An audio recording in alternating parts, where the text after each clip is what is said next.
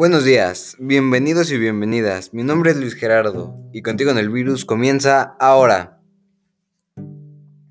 Y bueno, el tema de hoy es sobre los purepechas, una cultura de nuestro bonito país México. Antes de todo, hay que decir que el inicio de esta cultura fue aproximadamente en el año de 1200 después de Cristo.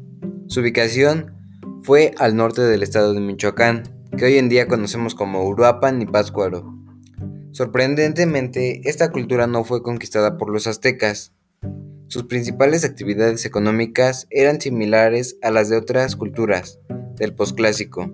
Estas fueron la agricultura, la alfarería, artesanías, orfebrería, la caza, la pesca y también la recolección.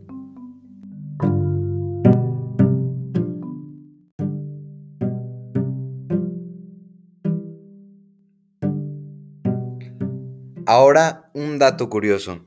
Su nombre significa lugar de los colibríes, y al igual que los aztecas, los purepechas veían a los colibríes como un dios tutelar. Es importante decir que a pesar de que esta cultura nació en el periodo posclásico, ha logrado perdurar a lo largo del tiempo, hasta nuestros días.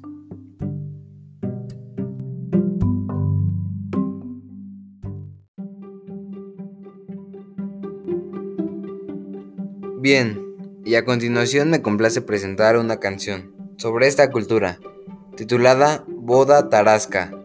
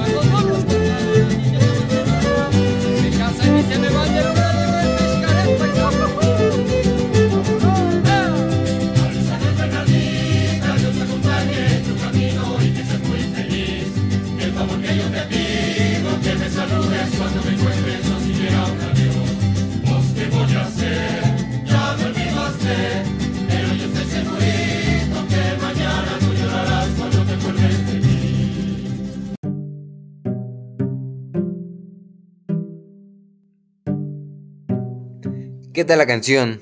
¿Les gustó? Espero que sí. Bueno, y continuando con el tema, actualmente esta cultura tiene una población de aproximadamente 200.000 indígenas. Con el tiempo, la, cultura adquirió características como en el caso de la religión, pero también mantiene sus tradiciones e incluso en algunas partes conservan su lenguaje nativo.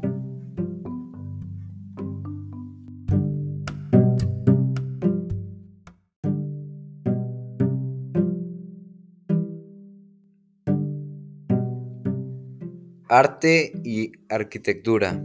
Algo que tenemos que mencionar es que los purepechas construían monumentos en donde se combinaban pirámides escalonadas rectangulares y circulares, conocidas como yacatas, es decir, una combinación entre las pirámides que podemos observar en Chiapas y las pirámides que se encuentran en Jalisco. También hacían esculturas de cerámica que adoptaban formas de animales o plantas, además de que sabían trabajar muy bien el oro, la plata y también la obsidiana.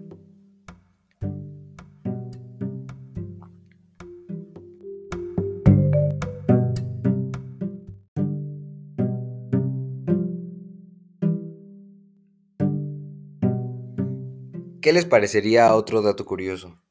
¿Están de acuerdo?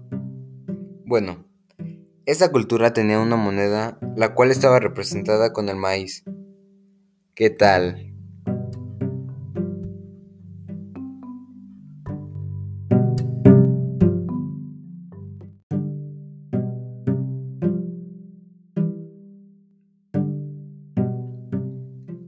Y si se preguntaban qué tan buenos eran los guerreros, déjenme decirles que se convirtieron en grandes guerreros, y todo a consecuencia de los ataques que recibían por parte de los aztecas. Tenían armamento de guerra, especializados en ser letales, rápidos y eficaces.